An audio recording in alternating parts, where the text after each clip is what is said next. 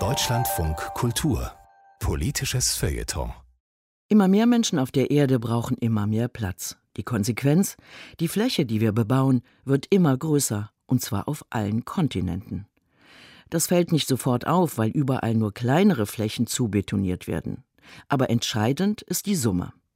Das Land Bayern beispielsweise verliert so pro Jahr rund 50 Quadratkilometer. So groß ist der Ammersee.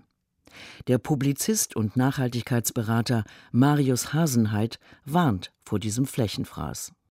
Wem gehört die Erde? Pathetisch, bestenfalls philosophisch und definitiv fern von Realpolitik klingt diese Frage. Ist sie aber nicht.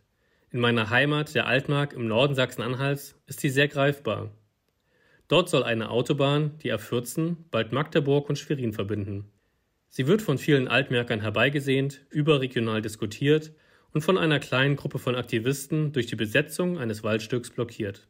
Für lokale Zeitungen und in den sozialen Medien scheint der Fall klar. Egal wem die Erde gehört, den Aktivisten jedenfalls nicht. Schließlich kommen sie aus dem Westen oder schlimmer der Hauptstadt. Manche sprechen sogar Englisch, merken die Einheimischen misstrauisch an. Viele Altmärker hoffen auf spätblühende Landschaften oder zumindest einen kürzeren Arbeitsweg. Wer nicht dort wohnt, soll sich raushalten. Die Autobahngegner ließen sich auf die Diskussion ein, werteten die Nummernschilder eines Pro-Autobahn-Korsos aus und zählten die Kennzeichen vieler Weitgereister. Soweit so belanglos. Spannend hingegen ist die Grundannahme, dass Entscheidungsgewalt mit Besitz oder zumindest Anwohnerschaft einhergeht. Privateigentümer besitzen die Hälfte des Waldes in Deutschland. Der Großteil gehört Adelsfamilien an, ungeachtet von Kriegen und Umstürzen. Anders im Osten. Je nach Lesart wurden die Flächen enteignet oder sozialisiert. Enteignet wurde jedoch nicht nur zu DDR-Zeiten. Auch die Bundesrepublik verstaatlichte seit 2009 1647 Privateigentümer, um Bundesfernstraßen zu bauen. Nicht nur Verkehrswege bauen wir im großen Stil, sondern auch Gewerbegebiete oder Häuser. Durchschnittlich 52 Hektar werden in Deutschland derzeit pro Tag versiegelt, sprich zugebaut. Laut Bundesregierung sollten es höchstens 30 Hektar sein. Die EU strebt eine Netto-Null-Versiegelung bis 2050 an. Die Erde gehört schließlich auch kommenden Generationen. Und die will sicher nicht nur Beton und Asphalt, sondern auch Wälder, Wiesen und Äcker erben. Bereits heute ist Deutschland der weltweit drittgrößte Nettoimporteur von Lebensmitteln, auch weil wir zu wenig selber anbauen. Doch trotz Importabhängigkeit von Agrarprodukten, dem dichtesten Straßennetz Europas und einer schrumpfenden Bevölkerung schreitet die Versiegelung der Landschaft voran. In der Altmark sind Bevölkerungsrückgang und demografischer Wandel stark spürbar.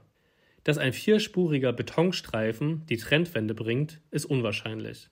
Eine Autobahnabfahrt bringt wenig in einem Land, in dem jede mittelgroße Stadt zweispurig erschlossen ist.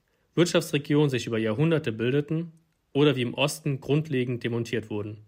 Statt guter Jobs warten an die Autobahn prekäre Arbeitsbedingungen in Logistikzentren oder Einkaufsparks. Lokale Geschäfte geraten unter Druck, Kommunen verschulden sich, um Bauland zu erschließen und subventionieren. Gleichzeitig macht der Straßenausbau das Autofahren attraktiver. Beim Boden mag es schwierig sein, beim Klima oder bei der Artenvielfalt ist es klar. Beides gehört nicht nur den Altmerkern. Zu behaupten, die Erde gehöre den Pflanzen und den Tieren des streng geschützten Biosphärenreservats Elbe, welches durch die Autobahn durchschnitten wird, wäre kitschig und juristisch gesehen falsch. Kein Otter, keine Libelle ist im Katasteramt eingetragen.